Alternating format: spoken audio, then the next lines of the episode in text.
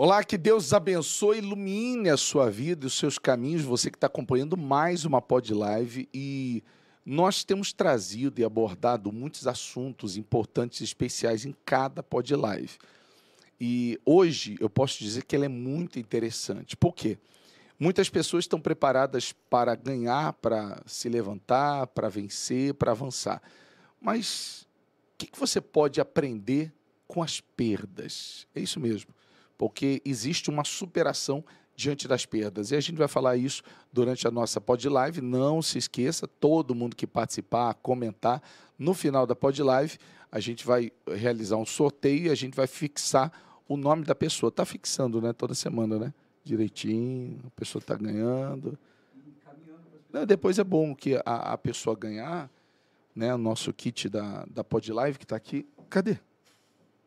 Hã? Me fez, fizeram para pegar, sempre fica aqui, do meu lado, que é a caneca e um chaveiro, é o kit da Pod Live. Essa pega, eu não olhei, vocês acreditam? Eu olhei só agora na hora. Aí a gente vai sortear e vai fixar o nome. Aí é bom colocar lá no canal da, do Instagram da IVG a foto da pessoa que ganhou, tudo direitinho, tá certo? E para falar sobre perdas e superar as perdas, aprender com as perdas, eu tenho três convidados, os três pela primeira vez em podcast. É? Eu tenho aqui a doutora Bruna Pinelli. Tudo bem? Tudo bom. Prazer estar aqui essa noite com o senhor e com todos os convidados. O seu esposo, que é o doutor Rafael Abibi. Isso. Certo? Certo. Então é Bruna Pinelli Abibi. Exato. e também o pastor Rodrigo César. Tudo bem? Tudo bem, bicho. Prazer, um privilégio poder estar aqui participando dessa live. E a gente vai falar sobre isso. Bruna, Rafael, pastor Rodrigo porque a gente sabe que muita gente, como eu falei no início, né, a pessoa tá, todo mundo está preparado. Eu costumo dizer que momentos bons não pega ninguém de surpresa. É ou não é verdade? Mas os momentos difíceis são esses momentos que a gente tem que analisar como que está a nossa estrutura, como que está o nosso alicerce, se a gente está forte mesmo, se a gente está confiante mesmo, se a gente está na fé, como as pessoas realmente dizem. E a gente vai falar sobre isso, né? Aprender a superar as perdas. Aí quem com, começa, porque vocês passaram por uma situação de perda muito grande, vocês, é, mesmo sendo advogados, os dois, né, vocês têm uma, uma formação superior que às vezes muita gente luta, sonha, almeja, fala, não, depois que eu tiver o meu curso superior, então eu vou ter sucesso. E de vocês, mesmo com nível superior, mesmo com um é, doutorado, né? Não? É a formação, né? Exatamente. Formação, é, a OAB, OAB, a fé, né? Eles perderam uma empresa que era gerida pelo casal, né? Sim. Então, mesmo diante de tudo isso, conta pra gente o que, que aconteceu, o que, que vocês aprenderam. Vamos é, falar sobre essa, essa situação do, primeiro das perdas. Como foi essa, essa questão? Se deparar com uma perda mesmo vivendo a fé mesmo confiando em Deus. Bruna? Bom, é, nós, a nossa perda foi o quê? Nós tínhamos uma uhum. empresa, nós vendíamos material de construção, né, já em atacado. E essa empresa ela começou muito bem, mas vieram os problemas, como toda empresa enfrenta problemas, e nós não soubemos lidar com os problemas. Então a empresa teve que ser fechada por conta de uma o nosso passivo foi muito maior que o nosso ativo e quando nós encerramos as atividades, nós tínhamos uma dívida por volta de 130 mil reais. Uhum. Então, quando todo mundo está começando a vida, eu com 26 anos, o Rafael com 29, nós estávamos pensando que a gente já tinha acabado com a nossa. Essa Você é tinha 26, Rafael 29. É. E vivendo a fé. Uhum. É porque muita gente, eu costumo dizer isso, é, Rodrigo. Muita gente às vezes acha, né? Não, eu vou ter, vou ter a fé, vou ter o Espírito Santo, é, aí minha vida vai mudar da noite para o dia. A gente tem que entender que a, a fé e o Espírito Santo é a base, é a armadura para estar forte diante das lutas, dos momentos difíceis. Sempre estar tá analisando o que, que eu posso aprender com essa situação que eu estou passando. Porque não é, é. A pessoa vive a fé, ela crê em Deus. Eu não sei pilotar avião, mas eu vou entrar num, numa cabine do piloto vou realizar uma oração e vou pilotar o avião. Nada, não vou sair do lugar. Exa Mas... Exatamente. E tudo vai também do conceito que muitas pessoas têm da fé. As pessoas têm um conceito errado. Se a gente enxergar a fé como uma ferramenta, a gente vai ver que a ferramenta ela foi criada para os problemas. Se não existissem os problemas, não haveria necessidade de existir também ferramentas. E o grande erro que muita gente comete é que quando vêm os problemas, eles pegam essa ferramenta, que é a fé, e colocam dentro da gaveta. Aquilo que iria solucionar o problema, a pessoa acaba descartando, descartando a solução que é a fé, né? Por isso que na hora da, da crise, das perdas, da dificuldade, a pessoa entra em desespero, porque ela não faz uso daquilo que seria a solução para aquele É, a gente não precisa da, de uma arma se não estiver no meio da guerra. A gente não precisa da fé para um passeio no shopping. É. A gente não precisa da fé assistindo um- uma série. A gente não precisa da fé num dia de praia. É, muitas pessoas acham que a fé é só quando está tudo bem. É. Quando eu enfrento o problema é porque eu estou sem fé. Não é assim. A fé, como o pastor Rodrigo acabou de falar, é quando você enfrentar o problema que você vai precisar da sua fé. Quando está tudo bem, aí você tem aquela sensação, não, eu não preciso de Deus agora, porque está bem. Mas quando vier o problema, se você não tiver com a fé em dia, você vai se E, e- borrachar. e essa primeira rea- reação que aconteceu com vocês, mesmo vivendo a fé, que pessoas as pessoas entendam que a primeira reação ela é humana. Né? Você falou assim, não, eu com 26, o Rafael com 29, e a gente já pensou né, que tudo já tinha acabado. Cento e poucos mil em dívidas, Uhum. vocês com inúmeras projeções, com certeza. Vocês tinham quanto tempo de casado na época? Tinha do- Três anos, né? de dois para três É. anos de casado. Não, é, aí é aquela questão, meu Deus, o que, que eu fui fazer? Né? Pouco tempo de casado, olha, olha o, o- a tempestade que eu acabei entrando. É, e o homem ele acaba olhando o seguinte: poxa, dois anos de casado, eu já tô deixando a minha esposa viver desse jeito, eu sou um derrotado. Eu tirei ela da casa dos pais para viver isso que ela tá vivendo. Então, você acaba olhando de uma forma para você e fala assim: como que eu vou ter saída agora? Uhum. Então é bem complicado. É, e assim, é, eu, eu vejo que eu tinha muita teoria. Nós tínhamos muita teoria. Então a gente está falando de fé. Talvez alguém que está ouvindo agora está passando por essa situação que a Bruna e o Rafael passaram em 2019. Pra, fé não é só crer, porque fé não é só o que você fala. Eu creio que vai dar certo, eu vou abrir essa empresa vai arrebentar. Não é isso. Fé é o que você faz.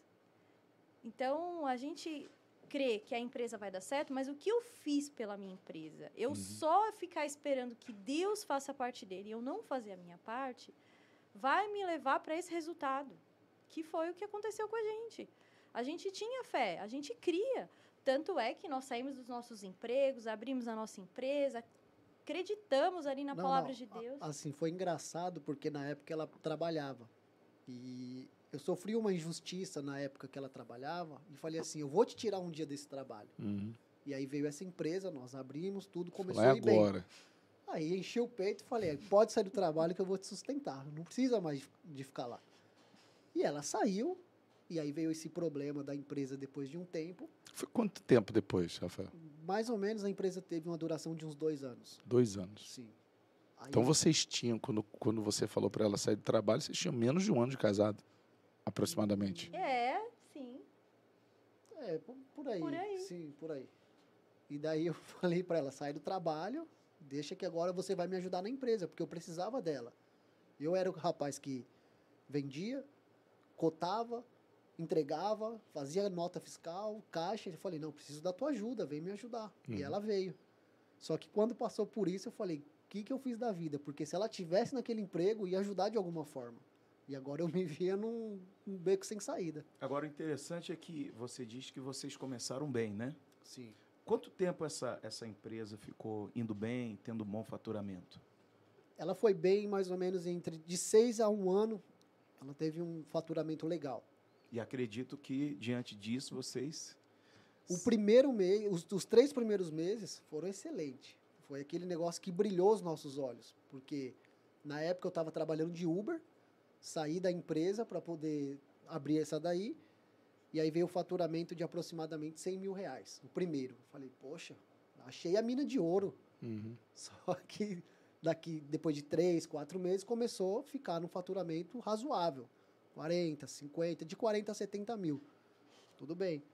Um ano depois a gente se via falando assim, poxa, o faturamento tá 3 mil reais. Que isso. 3 mil não pagava nem o aluguel e o funcionário. É, e a gente, na ânsia de vender, sofremos um golpe na empresa, né? Então, é, compraram material, a gente entregou faturado, não recebemos o valor, tivemos que recolher imposto disso, enfim, tivemos um prejuízo muito alto, fora a baixa.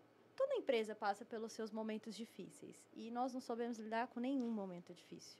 A gente só sabia lidar nos momentos bons, mas nos momentos ruins nós não soubemos lidar. Nós éramos muito imaturos na fé, no trabalho, em tudo.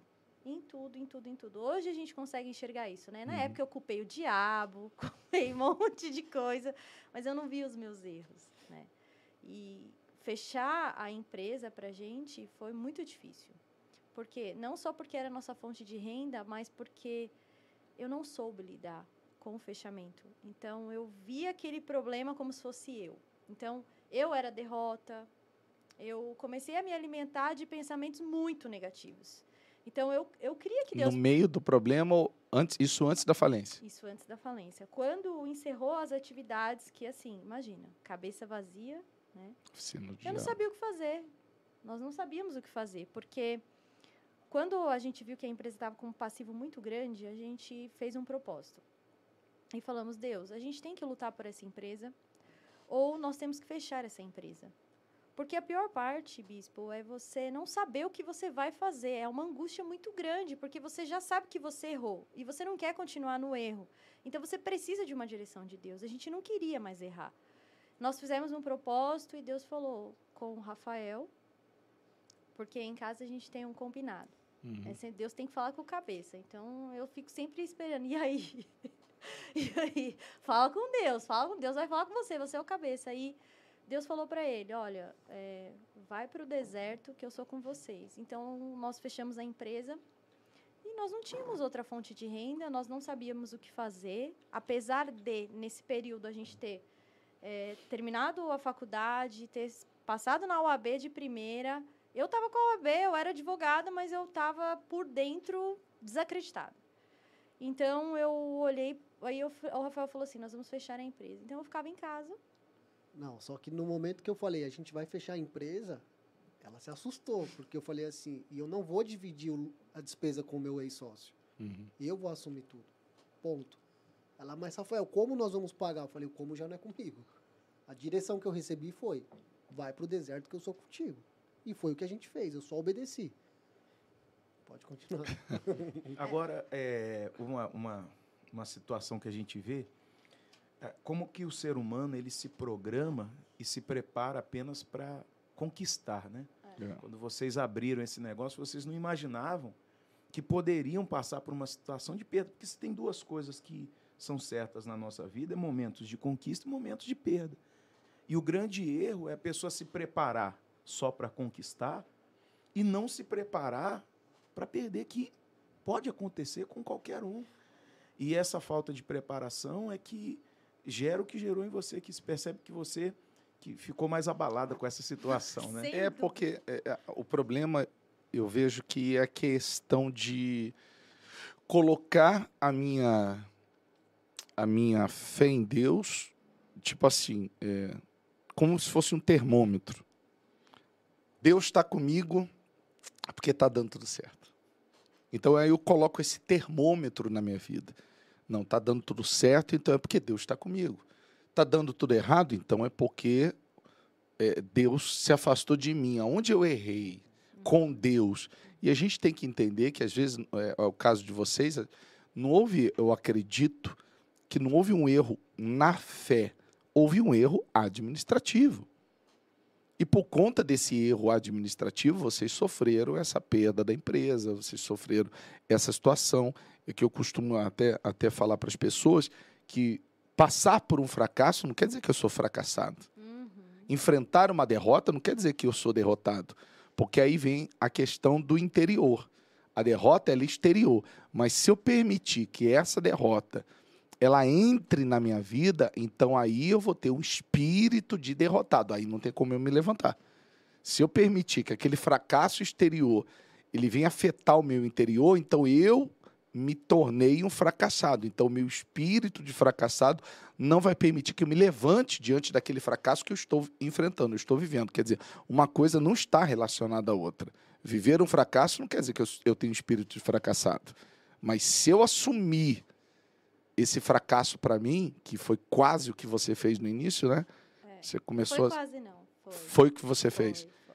Aí esse, esse espírito de fracasso me deixa totalmente desnorteado.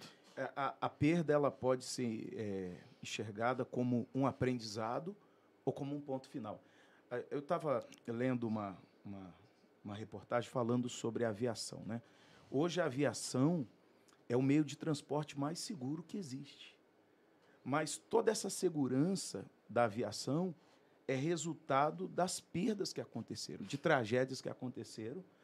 É, e cada tragédia, cada perda que aconteceu, foi feita uma investigação, se descobriu as causas e usou aquela perda para aperfeiçoar a aviação e hoje chegar nesse nível que chegou, de ser o meio de transporte mais seguro. Quer dizer, tudo vai de como a pessoa enxerga a perda. O que, que eu posso aprender com isso? Porque se eu perdi, se nós é, abrimos esse negócio, não deu certo, algum erro nós cometemos. Qual foi o erro que nós cometemos? Ou a gente pode parar por aqui, desistir de tudo, ou tirar um aprendizado de tudo isso, e quando a gente partir para outra, ou se vamos seguir mesmo no mesmo segmento, nós não vamos cometer mais esse mesmo É O erro. texto, o texto sagrado ele fala disso, né? Pessoa que caiu, ela volta, vê onde ela tropeçou, É.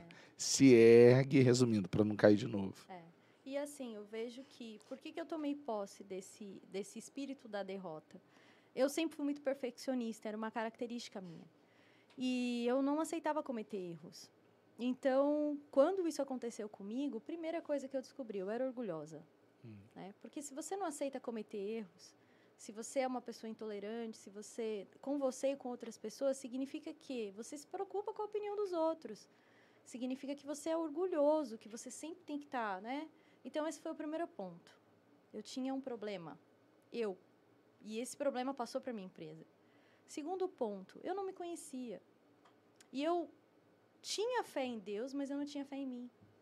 Isso é muito importante, porque você pode crer que as, as, a palavra de Deus vai, se, vai acontecer na sua vida, que você vai vencer, que você vai conquistar.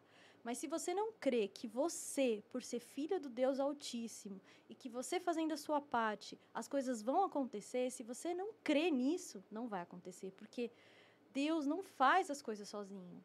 Ele sempre conta com alguém. Então, é, eu precisava fazer a minha parte. Mas eu não enxergava isso. Na época, eu fiquei muito, muito, muito mal. Eu fiquei, eu não, não tinha prazer nas coisas. Eu ia para reunião atender as pessoas, eu pensava assim: como que eu vou atender uma pessoa se eu tô com um problema desse? É uma hipocrisia. Eu comecei a misturar tudo. Eu comecei a misturar tudo dentro de mim, foi uma confusão na minha cabeça. É o que você falou, né? Vocês eram imaturos, né, nessa época, né? Completamente, completamente. Foi uma confusão muito grande, porque eu falava assim: Poxa, Deus, eu sei que o Senhor é poderoso para reverter essa situação, mas o problema sou eu, né? Eu sei, eu, eu, se eu, se eu abrir outra empresa, eu vou estragar tudo de novo, porque eu, eu, eu, eu, eu. E aí teve um dia que foi emblemático para mim. Eu estava na cozinha fazendo o almoço e aquela angústia, uma angústia, uma angústia, uma coisa horrível. Eu dormia e acordava com problema. Eu era o problema. Eu era a dívida ambulante. E eu olhando assim na janela, vendo os pássaros tal, e pensando: ai, como eu queria ter a liberdade desse pássaro. Ai, como eu queria ser leve assim para voar, né? E naquele momento, Deus falou para mim: mas você pode. Se você quiser, você pode. É só você me entregar. Me entrega. Para de ficar pensando como você vai resolver isso.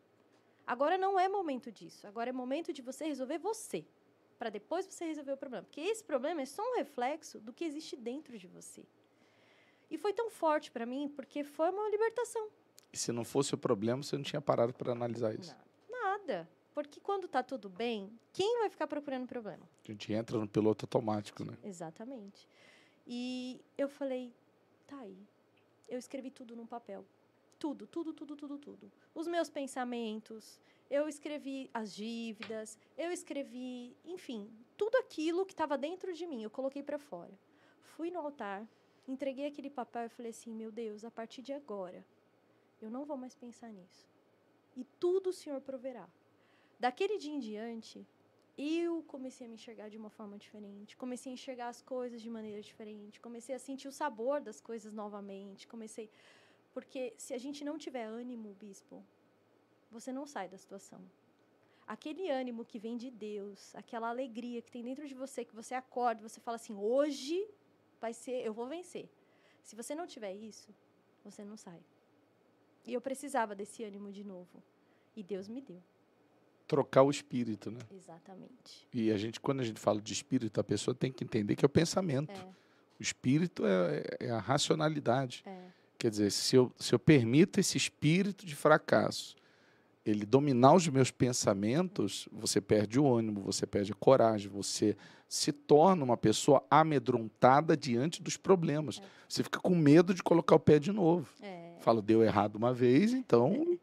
é, e- é aí que eu vejo essas questões da época da pandemia que cresceu muito esses problemas emocionais, porque as pessoas foram dominadas pelos pensamentos ruins, pelos pensamentos negativos, pelos pensamentos de derrota, é. Pelos pensamentos de fracasso. Então isso faz com que a pessoa ela ela não saia da situação que ela está. Quando a gente fala de, de reação, é aí que, aí que entra a fé. Eu falo quem vive pela fé tem um poder de reação muito enorme, muito grande, muito grande.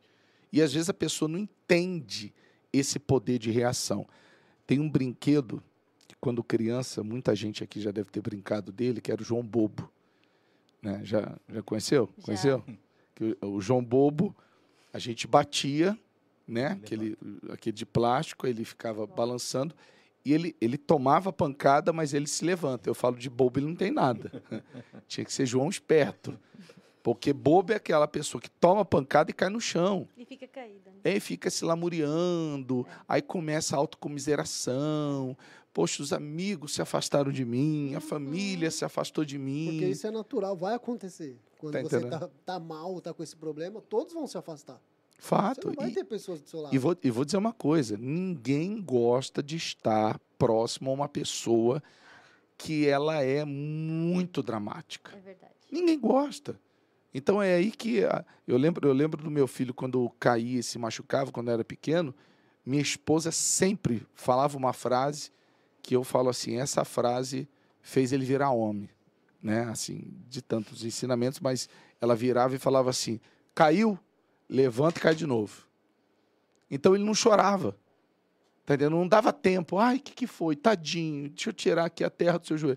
Já parou para analisar que quando faz isso é que a criança chora? É, Que a criança às vezes cai, ela olha para o pai, ela olha para a mãe, ela ó- olha para a avó, É. olha para o vô. Se alguém olha com uma, uma aquela. Tô com pena, ele chora. Se, não, se, se, se, se tiver alguém para rir, às vezes ele chora porque alguém riu. Mas se tiver alguém para dizer assim: o que que foi? Não, levanta, não foi nada. A criança, é verdade, não foi nada. E, e hoje o grande problema é que tem muita gente para te motivar a continuar caído. É. E hoje, mais, a rede social faz isso, né? Porque, por exemplo, por que, que eu estava com aqueles pensamentos? Não só pelos meus próprios pensamentos, mas Uhum. pela comparação com a vida de outras pessoas, que a gente não sabe nem se é verdade, né? Então, se você fica ali nas redes sociais se alimentando de coisas que não são boas para você, ah, seguir aquela pessoa me faz me sentir inferior, sai fora. Mas não, eu ficava insistindo naquele erro. Então, a- aquele espírito ele é cada vez mais forte dentro de mim, porque eu me alimentava dele. E depois dessa oração que eu entreguei, eu falei: olha, quer saber? Tudo que me faz mal, vou arrancar. E comecei a arrancar. E comecei a investir em mim. Quer dizer, o, o seu Se problema. desintoxicou. Me desintoxiquei. O seu problema principal não era o problema exterior, não era o É. problema financeiro. Esse problema simplesmente te fez entender que o seu principal problema Era estava eu. dentro de você. Era a sua fé, né? Que você pensava É, que, que eu estava tinha. É, em alta até o momento que você precisou contar Foi com ela. provada. né? é, Sua fé foi provada naquele momento. Quer dizer, essas situações, as perdas, elas trazem à baila a nossa real condição espiritual, né?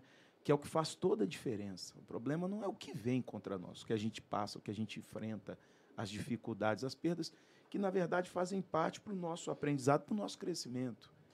Mas é a nossa condição espiritual que vai determinar a nossa reação e a reação que vai determinar o resultado.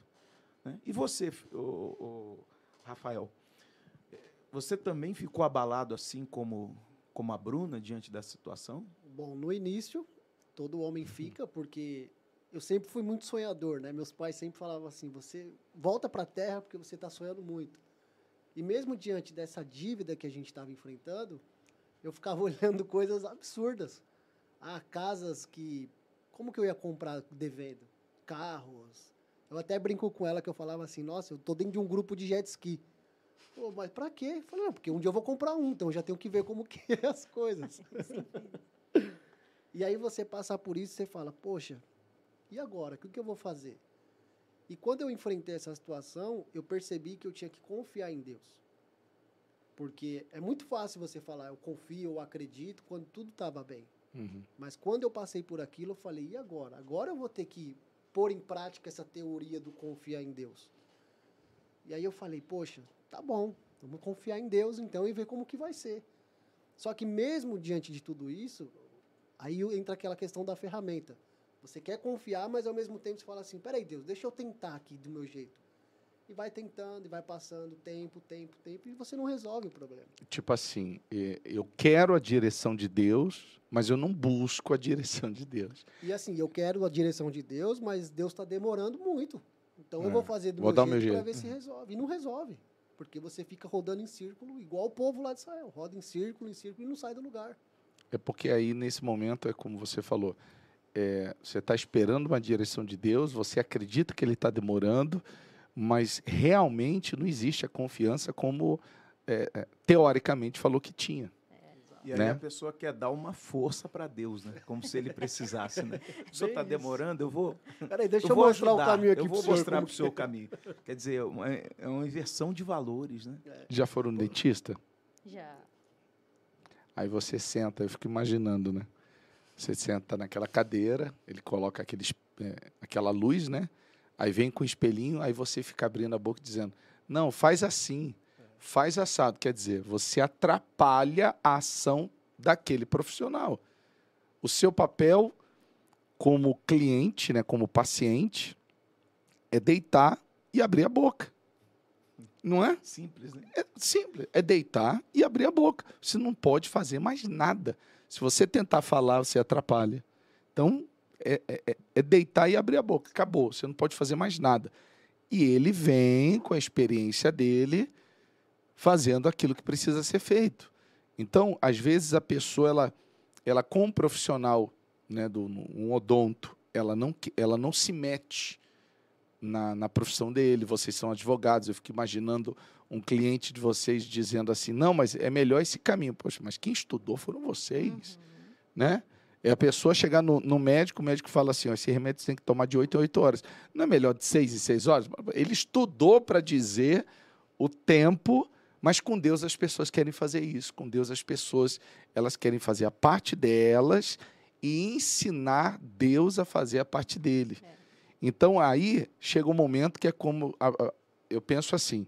Então Deus, eu, Deus ele vai esperar a pessoa realmente confiar. Quando você fizer a sua parte, deixa eu fazer a minha. Ninguém precisa ensinar Deus a fazer a parte dele. É, a pessoa ela quer esgotar todo, todas as, as ferramentas que ela tiver. Enquanto ela não esgotar, ela não deixa Deus trabalhar. Fato. E Deus fica assim. Beleza. Aguardando. Faz. Você quer fazer do seu jeito, eu vou aguardar. E a gente fazia, eu falava muito para a Bruna assim, eu falava, poxa, estou como obreiro, atendendo as pessoas, e aí eu tinha muito aquele versículo na cabeça, né?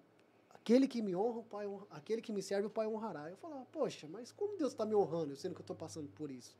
Só que eu não entendi que eu gerei aquele problema. Não foi falta de fé, não foi problema espiritual, foi a falta de estudo. Porque eu sou advogado, eu entendo da lei, mas eu não entendia sobre material de construção, sobre administração de empresa, sobre faturamento, o que entra, o que sai, o que, que é lucro. Eu não sabia. Então, ah, quanto que eu pago nesse material? Pago 10. Ah, vende por 15, vamos ganhar. E não é assim que calcula as coisas. Então a gente foi agindo dessa forma, na força do braço, quando muitas empresas prestam serviços gratuitos para você estudar e a gente não quis. Quer dizer que você quis pilotar o avião sem o brevet. Exato. E aí foi o resultado foi esse. Quebrou a empresa como muitas empresas quebram porque o empresário fala: "Não, eu não preciso estudar. Eu vou fazer desse jeito e pronto". Ou então eu vou usar a fé e vai dar tudo certo. E a gente que é da fé, a gente. E, e- e o que mais, assim, a gente fica é, indignado com certas situações é porque a gente ensina a fé inteligente. As duas têm que caminhar juntos. Mas na hora da, da, da, da Da, prática. da é prática, a difícil. pessoa quer usar só a fé. E tem gente que quer, quer remar do outro lado. Usar só a inteligência, Só a inteligência. e ignorar a fé. Fato. Aí fica rodando, é como se fosse os dois remos, né? é. Fé e inteligência. Se eu quero chegar em algum lugar, se eu ficar remando só com a fé, sem usar a minha inteligência, sem a, a fé racional, É. então eu vou ficar girando, girando, porque eu estou remando só de um lado. É. E a inteligência é a mesma coisa. Tem gente que, às vezes, por conta do diploma, por conta da experiência, fala, não, eu vou fazer e vai dar certo. E a- ela a mesma coisa, ela fica rodando em ciclo, não sai do lugar. Quando ela usa os dois, então ela vê que aquilo ali vai impulsionando ela para o objetivo dela. E é o que a gente vê na situação dos dois, porque ele partiu, ele estava só para o lado da inteligência. E ela queria só no lado da fé. Quer dizer, e esse desequilíbrio acabou que tinha que entrar num consenso, né? Acredito que chegou no momento que os dois entraram num consenso, né? O que, que você, Bruna, mais aprendeu nesses momentos? Porque se vocês estão aqui hoje é porque vocês aprenderam, colocaram em prática e agora podem ensinar outras pessoas. Tem muita gente que às vezes tá, ela vive uma fé, mas ela está perdendo. Ela está perdendo o casamento, ela está perdendo o filho para as drogas, ela está perdendo a empresa, o comércio, a loja. Ela está perdendo. E às vezes ela diz assim, poxa, ela só quer orar, e a gente ensina né, que o poder da oração, orar mais ação, quer dizer, a fé é inteligente. Oração é a fé inteligente. Eu oro, mas eu tomo a atitude certa em cima daquilo que eu quero que aconteça. Né? Eu lembro de uma mãe que me procurou uma vez que falou: Não, eu orava, eu oro direto pelo meu filho. Mas qual é a atitude que a senhora toma? Não, eu deixo fazer, ele fazer o que ele quer, porque. Eu falei: Não, então a senhora está orando numa fé que não é inteligente. Né? Então a senhora tem que orar, mas tem que agir de acordo com o resultado que a senhora quer alcançar. Resumindo, tem que tolir às vezes, tem que chegar e falar não, a, a, às vezes, senão você está formando uma pessoa que não está pronta para a vida. Né? Porque a vida não, vai dizer sim para a gente todo dia. Então, oração, que é o que vocês aprenderam, acredito. Orar, mas agir de uma forma inteligente em cima daquilo que vocês querem alcançar com respeito à fé. Então, primeiro você, Bruna, o que, que você aprendeu? Mas se quiser entrar, fica à vontade. Bom, eu criei um método de vida. Aham. São os três P's, que para mim são fundamentais. Primeiro, potencial. Uhum. O potencial é, é você criar a sua melhor versão todos os dias. Então eu não olho mais vida de ninguém. Eu olho para minha vida. Eu sei que Deus tem um plano para a Bruna. E eu tenho que seguir firme nesse plano. Então eu não fico mais me comparando, não fico mais querendo saber da vida dos outros. Eu olho para o meu potencial. Eu vou ser melhor. Segundo, proatividade. Nós temos que andar à frente. Então, hoje, na nossa empresa, é, no nosso escritório, como que a gente trabalha? A gente sabe aonde a gente quer chegar, a gente sabe qual o faturamento que a gente quer esse mês, a gente sabe quais são as debilidades da nossa empresa hoje, a gente está procurando trabalhar nas nossas debilidades. Hoje, nós temos proatividade. Então, antes do problema chegar, claro que tem coisas que estão tá fora do nosso controle, Uhum. mas aquilo que depende de nós, nós não vamos mais deixar chegar a esse ponto. E o terceiro e último é a perseverança, né? Que tá, tem tudo a ver com a fé, porque é como o senhor falou, nós temos dois braços, a fé e a inteligência. A fé sozinha te leva metade do caminho. A inteligência sozinha até a outra metade do caminho. Mas se você unir os dois, você não tem limite. Então, Deus em primeiro lugar, a direção de Deus. E segundo, eu acredito em mim. Eu acredito no Rafael, eu acredito na ideia que a gente tem. É, hoje, bispo, não é só sobre ganhar dinheiro, não é só sobre criar mais um escritório de advocacia de sucesso em São Paulo Uhum. e no Brasil. Não. Hoje a gente quer contribuir com o nosso país, a gente quer contribuir com a obra de Deus, a gente quer contribuir com a justiça. E o dinheiro vai ser consequências na nossa vida. Hoje existe um propósito maior do que só uma, uma vida boa. Exatamente. O dinheiro é uma Maior que o jet ski. É maior. O dinheiro é uma, é uma consequência do trabalho que hoje a Ah. gente exerce. É. Porque naquela época não era. Naquela época a gente queria dinheiro. Pra quê? É, a gente queria vender, né? É, vou vender, quero ganhar dinheiro. Pra quê? Ah, é pra ajudar a obra de Deus. Será? Não sei. É. Porque Deus sabe o que tá dentro da gente. Mas e, a- e você não tinha esse propósito. Poxa, é sobre pessoas, é ajudar pessoas, é gerar emprego, é ajudar a economia. Não tinha isso. Era somente quero dinheiro, quero dinheiro. Quanto tem no caixa? Quanto? E aí deu o que deu. É, o meu Perdeu o aprendizado foi esse, exatamente. Focou tanto no dinheiro que perdeu. Começou o faturamento de 100 mil e aí fechou a empresa com, um fatur, com menos 130. Olha. Ou seja, bateu, né? E, e- e- e você, com respeito ao. O que, que você aprendeu? É claro que você já comentou agora, mais ou menos, mas tem um aprendizado. Toda luta tem um aprendizado. Né? O, problema é quando a pessoa demora para aprender. Então, quando ela demora para aprender, ela vai continuar naquela luta até aprender. Porque Deus é, é, é pai. Não adianta. E o pai, enquanto o filho não aprende, ele vai ficar chamando a atenção daquela mesma questão, aquela mesma questão. Eu costumo dizer que eu, eu não gosto, sou sincero em dizer, quer me deixar chateado é ficar tendo que chamar a atenção de uma pessoa, até do meu filho, a mesma coisa.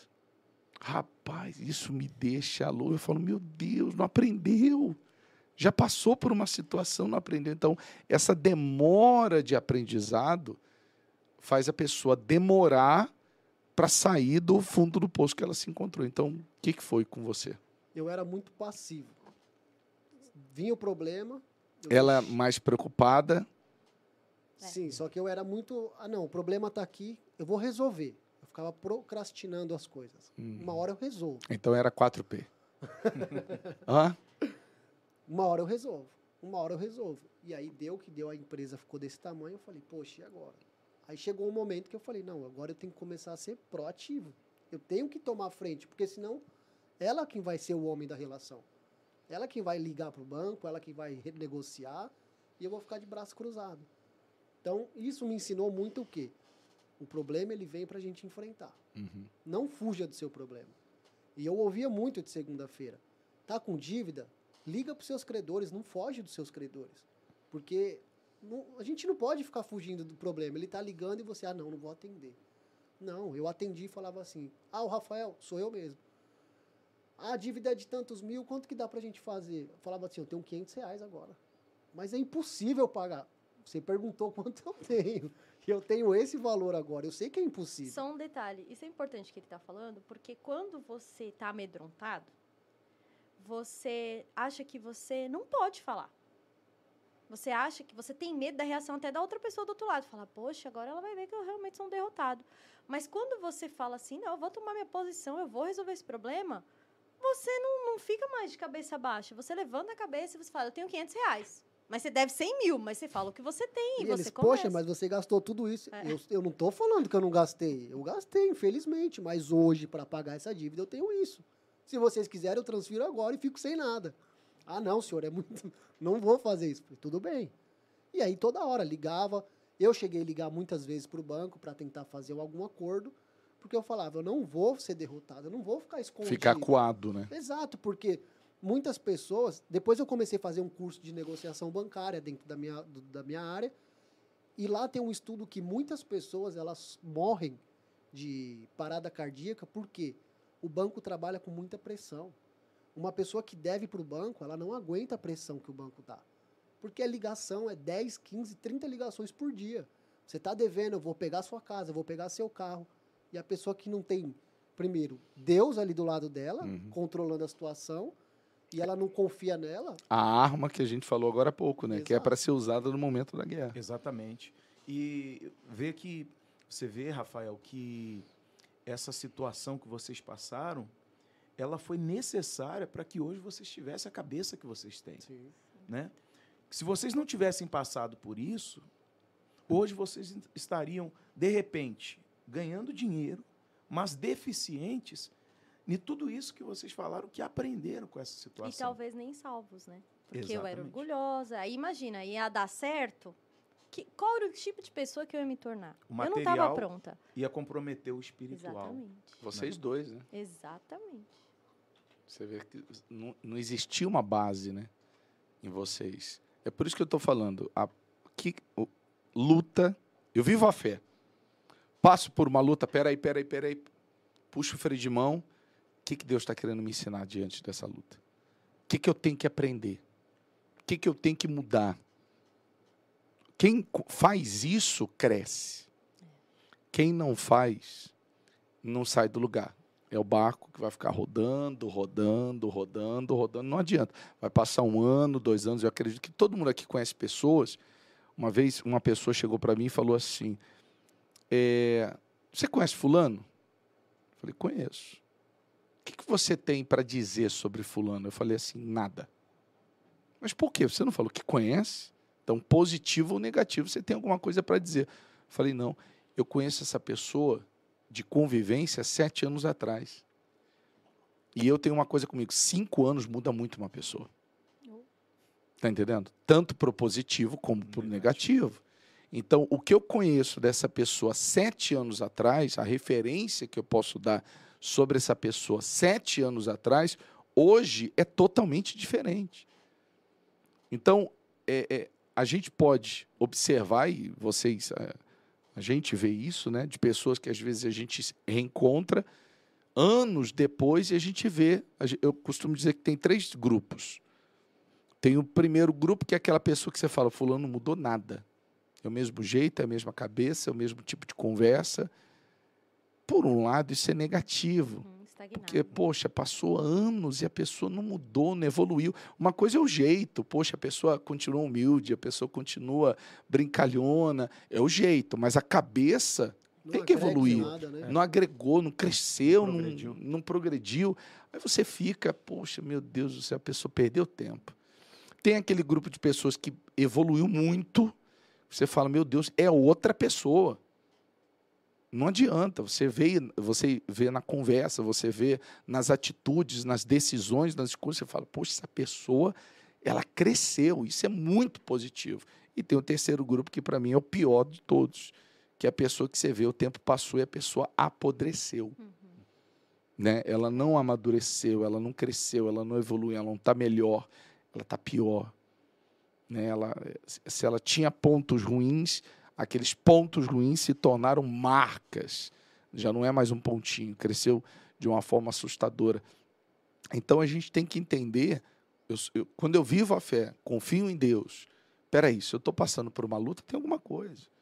Então eu tenho que crescer, eu tenho que evoluir. Termina um ano, eu tenho que olhar para trás e falar: caramba, o que, que eu aprendi esse ano?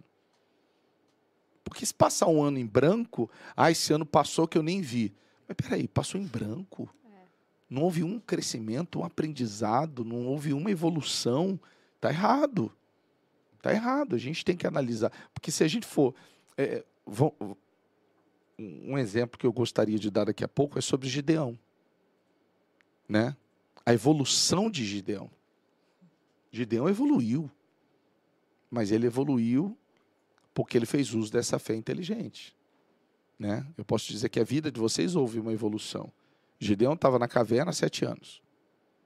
Aí eu fico imaginando uma pessoa morando na caverna com a família, se sentindo impotente, né?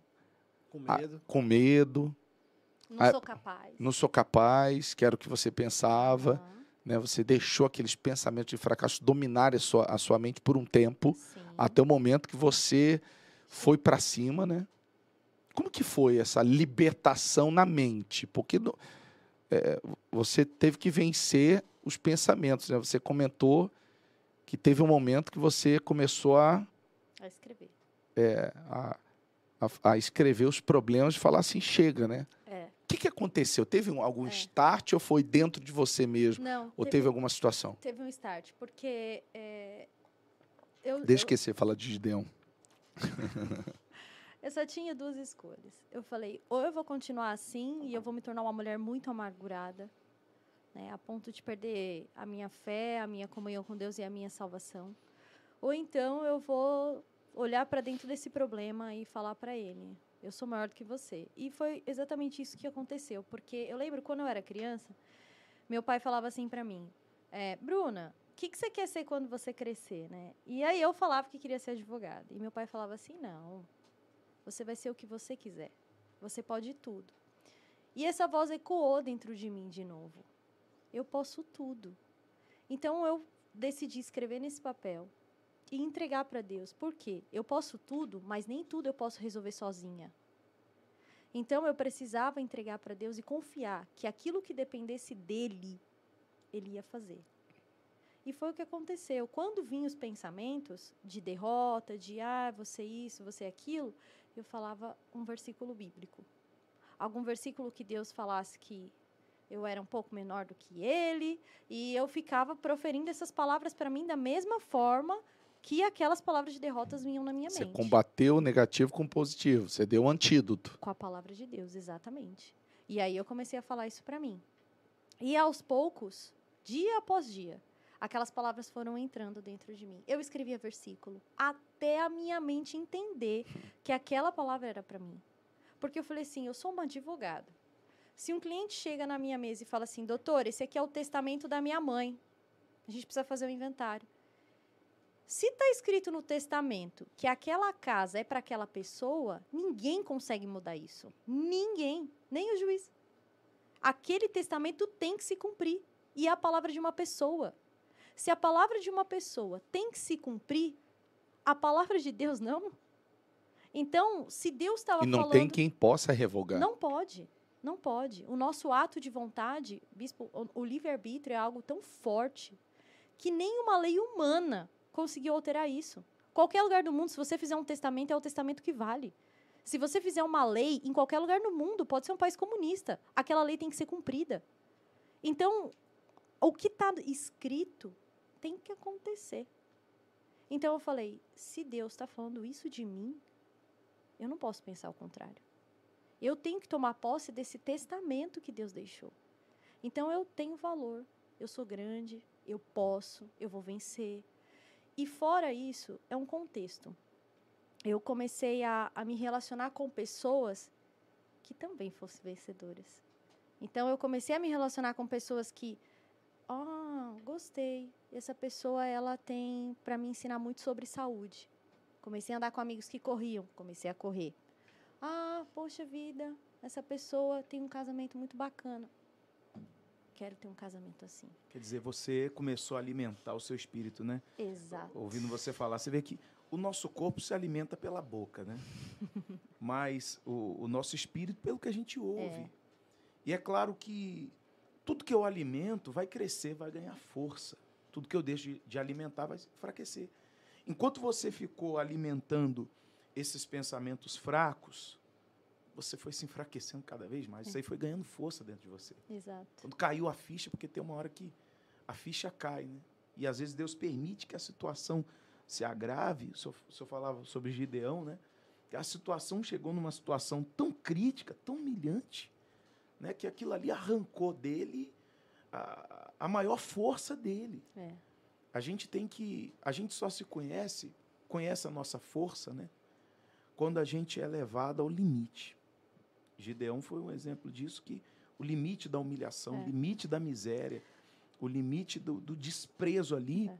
fez com que ele despertasse. Espera aí, puxa, eu tenho que colocar um ponto final nessa situação.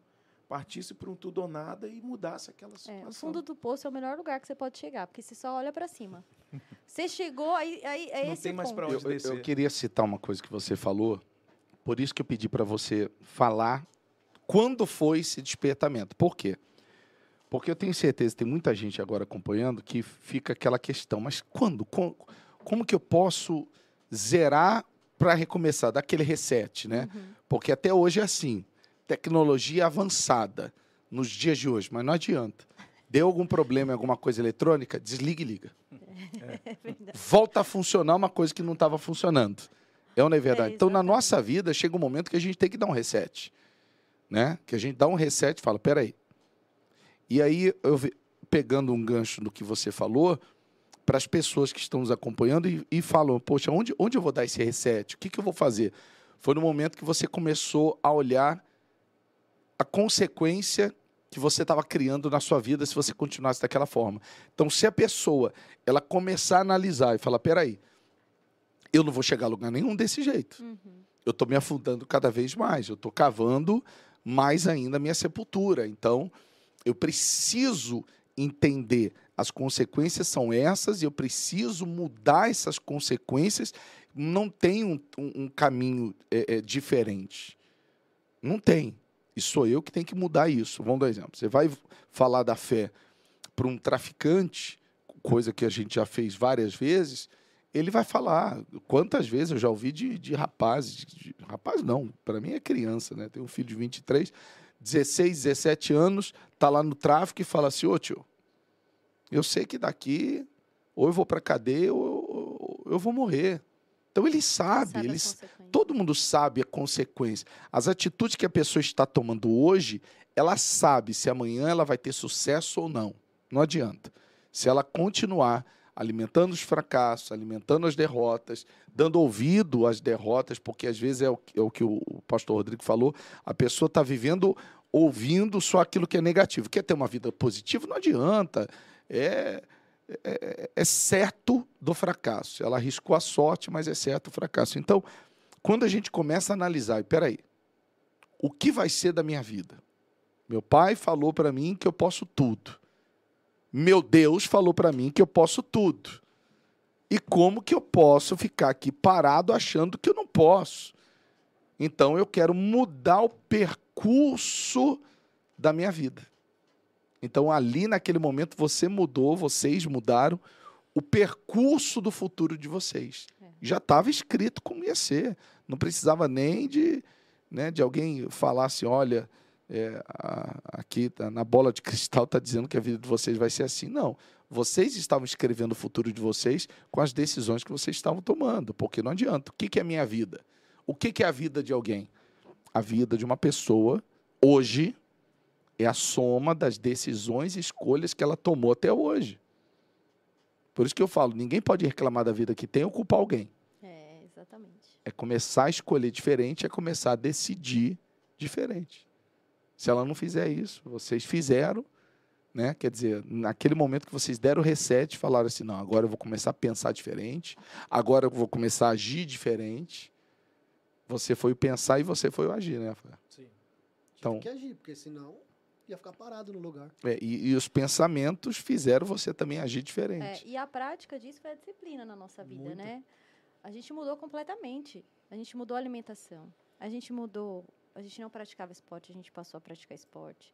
A gente tem horário para acordar, a gente tem horário para dormir. A gente não assiste, fica nessa dia ficar assistindo televisão. A gente só assiste televisão de final de semana, uma série, alguma coisa, mas não. A, a gente é muito focado na nossa vida. Então, não tem espaço mais para É, coisas. Quando você está nesse problema, se você ligar a televisão, você termina de se afundar. É. Porque é só problema que tem na televisão. Então a gente falou assim, corta, não precisa de televisão. Pega um livro, vai estudar, lê a Bíblia, se conecta com pessoas que vai te jogar para cima, porque para te jogar para baixo, basta ligar a televisão, basta sair na rua aí que as pessoas vão te, cri- te, te, te, te Criticar. criticar. e ali não, a gente falou assim, 2020 foi o momento da gente começar a fazer a diferença, porque a empresa encerrou em 2019. Então, 2020 a gente falou, vamos fazer diferente. Vamos começar a plantar coisas diferentes. Começamos a ler, começamos a cuidar do corpo, alimentação, se conectar com pessoas diferentes, para poder ter esse autodesenvolvimento. Porque senão ia continuar parado naquele fundo de poço. Cuidaram da- do corpo, da alma e do espírito. Exatamente, exatamente. Faltava, a gente era muito desequilibrado, né? A gente esperava que as coisas acontecessem e não é assim. A gente, as coisas têm que ser provocadas, né? A fé, ela, ela, ela, ela te dá a visão, mas você tem que provocar aquilo. Você não pode ficar esperando. Então a gente trouxe a disciplina, né, para nossa vida completamente e, e aí foi uma consequência, né? O pagamento da dívida, a realização de alguns sonhos que a gente tinha, é, foi consequência. E, e é assim, se você tratar o seu problema, como o senhor falou, se você tratar o seu problema interior, é um fato. O seu exterior vai resolver. E sem você ter que ficar é, desesperado, procurando uma saída, tem que resolver hoje. Não. Porque aí sim vocês decidiram seguir a direção de Deus, né? E entender que no problema ou não no problema, a gente tem que estar bem com Deus. Deus está ali do nosso lado. É 50% cada um. Deus vai dar 50% e eu tenho que fazer a minha parte. Senão, não vai acontecer.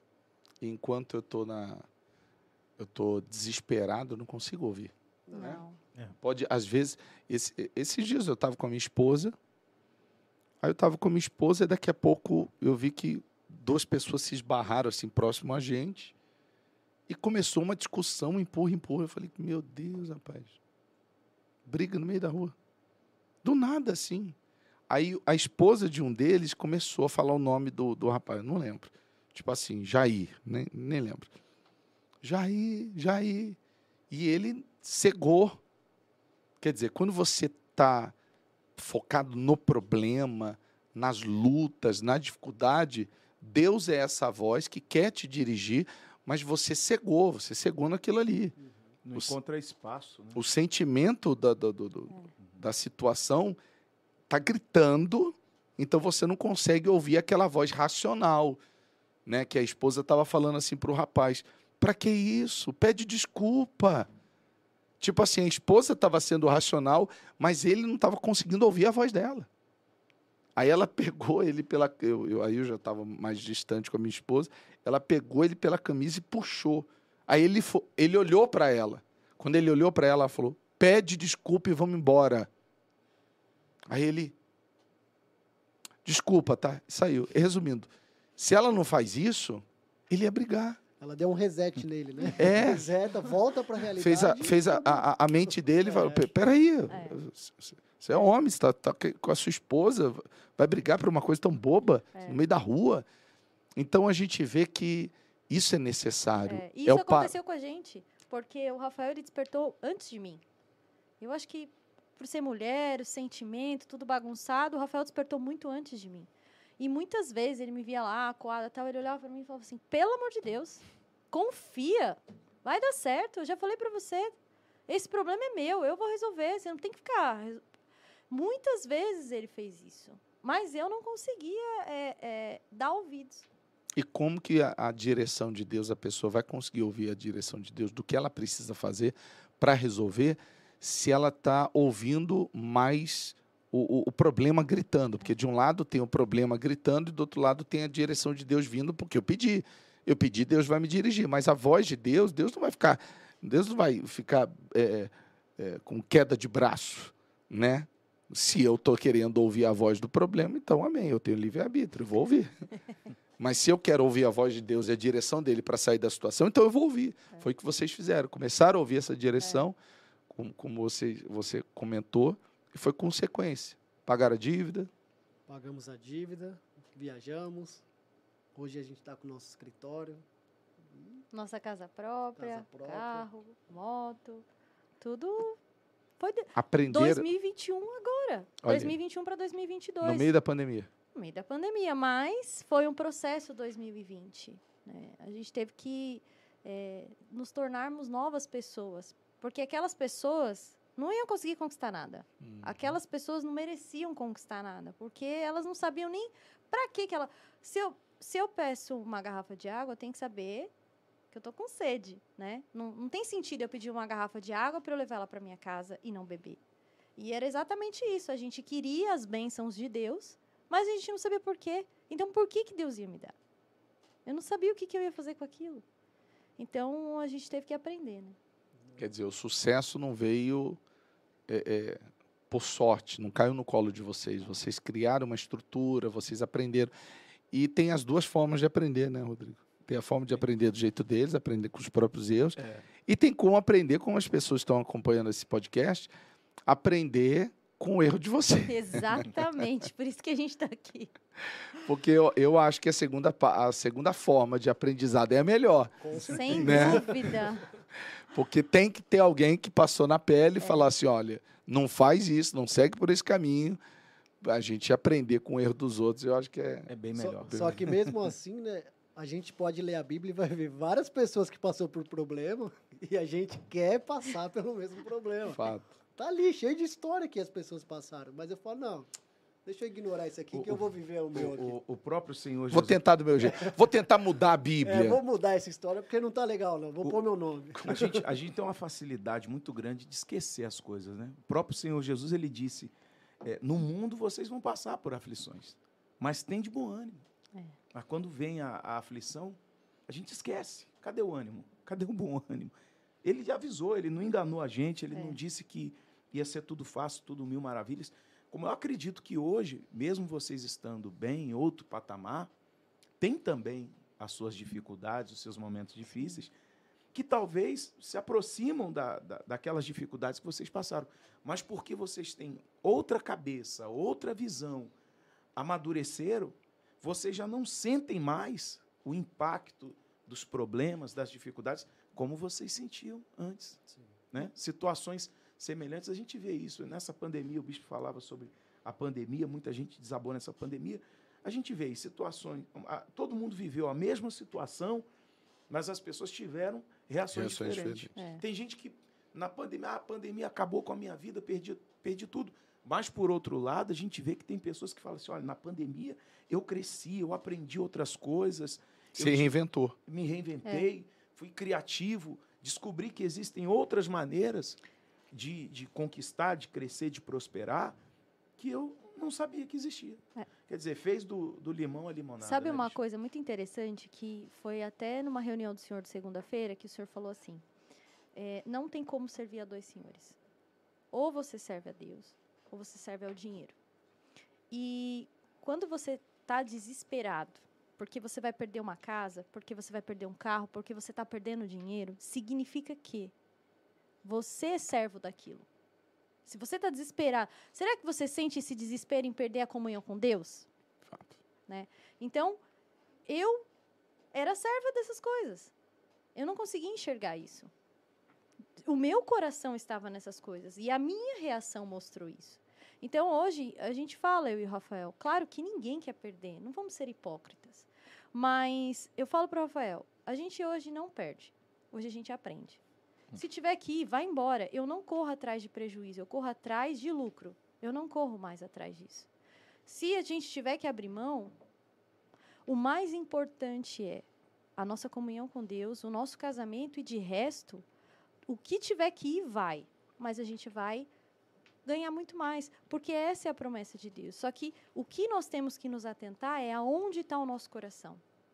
Então, é, essas coisas que a gente falou para vocês, que a gente conquistou, tal, ok, mas pode ser que daqui a um tempo aconteça alguma coisa e eu não tenha mais. E aí, como é que vai ficar? E tudo isso que eu Vou falei medir aqui. a minha fé pelo, pelo que eu tenho, É, né? Então, ou, ou, ou, ou até mesmo pelo que Deus me deu, exatamente. né? Porque às Será vezes que a aquilo é muito importante assim para mim, Fato. né? Por quê? É o que a gente fala que hoje a gente não tem mais nada.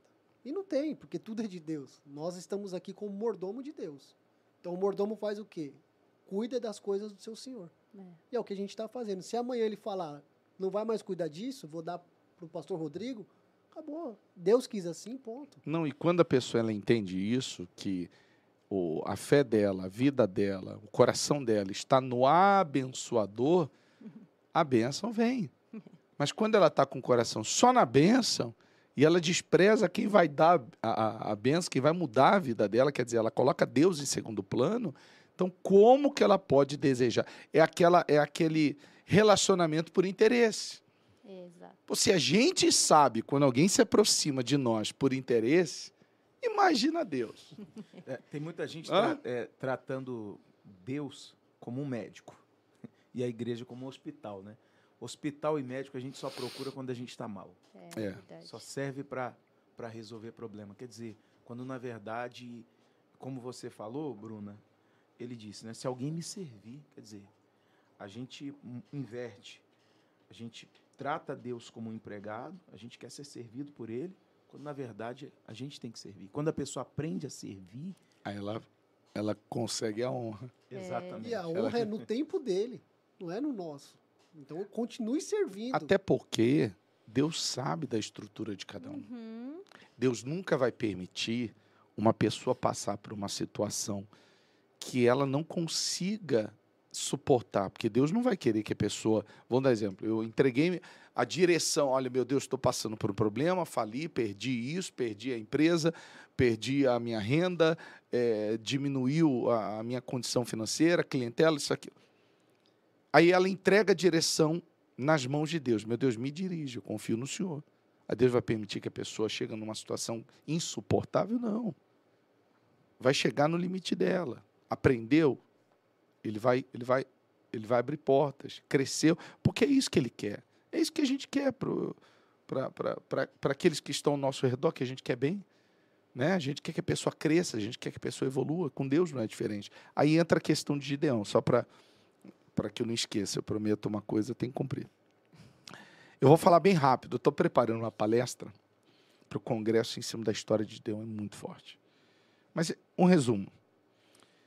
Gideão, primeiro, ouviu falar do Deus dos seus pais. Está entendendo? Então ele conhecia quem era Deus, teoricamente. Segundo, perderam tudo. Foram para a caverna, os inimigos, amalequitas, medianitas, povo do Oriente, vinham, roubavam saqueavam tudo que eles plantavam. Ele reagiu. Depois que ele reagiu, né, que foi a reação de não aceitar mais aquele pensamento negativo, de não aceitar mais aquela humilhação, de falar, meu Deus, eu estou me sentindo potente, eu, não, eu quero a tua direção, já tentei na força do braço, porque Gideão tentou na força do braço, ele foi malhar o trigo no lugar, no lugar de, de, de, de pisar nas uvas. Uhum. Quer dizer, ele tentou na força do braço, ele viu que não dava. Então ele seguiu a direção de Deus. Só que foi o primeiro instante, o que, que ele fala para Deus? Eu sou menor da minha, da minha casa e minha casa é mais pobre. Resumindo, Sem conta chance. com outro. Eu quero sair dessa situação, mas eu quero seguir a direção que, que o senhor vai dar para alguém. Deus falou: não, é contigo mesmo. Quer dizer, eu vou envergonhar os grandes usando os pequenos. Eu vou envergonhar aqueles que se acham fortes usando os fracos. Deu uma estratégia.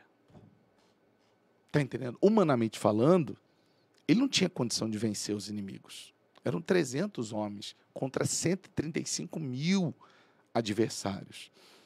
Mas Deus deu uma estratégia, quer dizer, deu uma direção. E Gideão foi seguindo. Foi seguindo. Quer dizer, ele foi confiando.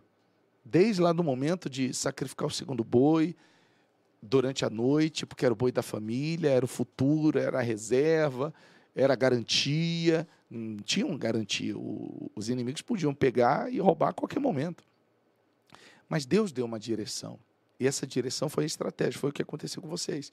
Eu acredito que Deus foi dando direção, vocês pagaram a dívida, foi dando estratégia. Hoje, quando você chegou para mim e falou assim, não, eu tenho os três P's, quer dizer, Deus te deu uma estratégia. Uhum. Agora tem que encaixar o quarto, que é, é procrastinação. Verdade. Né? Tem Vou quatro P's. Você vê que sempre, sempre existe, né, bispo? É, Estou ouvindo o senhor falar aí.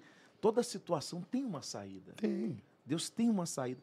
Agora, o problema é que, às vezes, ele não encontra na pessoa essa confiança para seguir aquela direção, porque Gideão teve que ser corajoso e ousado, que era loucura, humanamente falando. Era não, e eu fico, eu fico pensando que a gente não lê isso, se ele, porque ele pediu uma prova. Deus, dá uma prova. Deus, por quê? Porque ele não tinha, ele era imaturo naquele momento. Então as provas fez ele. É verdade. Hoje a gente tem testemunho tem, tem a mudança de vida de vocês. Hoje a gente a, a, acessa um, um, canal nosso de TV, testemunha, milagre, transformação de vida. Mesmo assim, se a gente perde um, uma prova, Deus dá. É. Então você vê que Gideão só ouviu falar. Eh, cadê o Deus dos meus pais? Ele só ouviu falar. Né? Imagina se ele tivesse assistido, imagina se ele tivesse conhecido alguém é. que mudou de vida, que se levantou, que saiu do fundo do poço. Então, mesmo assim, a gente vê que ele confiou. É o que, é o, que o pastor Rodrigo falou. Às vezes a pessoa ela tem dificuldade para seguir essa direção, que é a questão da confiança. É. Enquanto é. faltar essa confiança, porque quando eu confio, eu falo, é por esse caminho mesmo? Eu, né, você já desconfia. É aquele, é aquele endereço que te dão que você digita no Waze, aí entra no meio do mato, numa estrada de chão. Você fala. Será que eu vou chegar? Mas a pessoa, aí a pessoa confia no Waze e fala: cheguei. Né? Mas às vezes tem uma dificuldade enorme para confiar em Deus, como o Gideão confiou. Uma vitória extraordinária que até hoje a gente lembra. Quer, quer dizer, Gideão evoluiu, Gideão aprendeu com a guerra, nos ensina até hoje com, com a história dele. Então, eu posso dizer que muitos segredos foram revelados aqui sobre o que aprender diante das dificuldades, é, como reagir, o poder da reação que um cristão tem. O cristão tem um poder de reação muito grande, mas se ele se entregar, então ter livre-arbítrio também vai acabar colhendo os resultados daquela entrega diante da situação. Eu vou fazer o seguinte, eu gosto de terminar quando tem mais ainda mais ação. Aí fica aquele gostinho de quero mais, né? Fica, não é verdade. Quer acrescentar alguma coisa, Bruna? Não, acho que falei bastante. e tem algum Instagram de vocês, Bruna Pinelli? É bruna.pinelli. É, Bronta, é ponto Pinelli? Isso, Pinelli. Tá lá no Instagram do, do programa. É, dois tá. L's. Uhum. Rafael? Rafael com PH, ponto Abib. Aliás, Rafael Abib, tudo junto. Abib? Abib. É. Arroba, no Instagram. Então, tá certo. Pastor Rodrigo, quer concluir alguma coisa mais? Não, só isso mesmo. Então tá certo. Muito aprendizado, né? Não é? Aprenda a superar diante das perdas. Faça como a Bruna comentou aqui. É, perda troca para aprendizado. Estou passando por um momento de aprendizado. Aprende logo que você sai é. logo e, sabe, dessa só, situação. O senhor falou uma coisa, tem uma frase muito interessante que ele fala assim, ó: as tempestades acabam? Não. não. Mas os arco-íris também não. Então, Sempre vem a tempestade, depois vem o arco-íris. Né? Aprender né? a velejar no é. meio das tempestades, né? Exatamente. E então, enfrentar o problema cada dia, não tenha medo. Ele está ali para ser resolvido. E a fé é essa arma que te capacita a superar as adversidades. Aprenda a navegar o seu barco no meio das tempestades. É a fé, é esse leme que vai te manter no caminho, tá certo? Gostou do conteúdo? Tem mais pod live no nosso canal da EVG em Ação. Vai lá, tem inúmeros assuntos, assuntos para as mulheres, assuntos é, também de saúde, saúde física, saúde espiritual. São vários podcasts, você pode também assistir. E faz o seguinte, compartilha. Compartilha com amigos, familiares, conhecidos, com seus contatos, se você acredita que vai agregar o assunto que foi abordado na vida deles, tá certo? E a pessoa que enviou mensagens, que enviou ah, tem um, um mousepad do Pod Live EVG. Olha aqui, tem um mousepad ainda. Pô, para mim vocês não me deram nenhum desses, não. Hã? Então tá certo. Aí a gente vai deixar nos comentários quem ganhou o, o nosso kit da Pod Live EVG. Tá certo? Um abraço. Semana que vem tem mais. Para você que está me acompanhando de dia ou de noite ou à tarde, eu não sei que dia, que ano que você está acompanhando essa Pod Live, mas que Deus te abençoe. A gente está aqui para te ajudar. Mais conteúdo na próxima Pod Live. Tchau.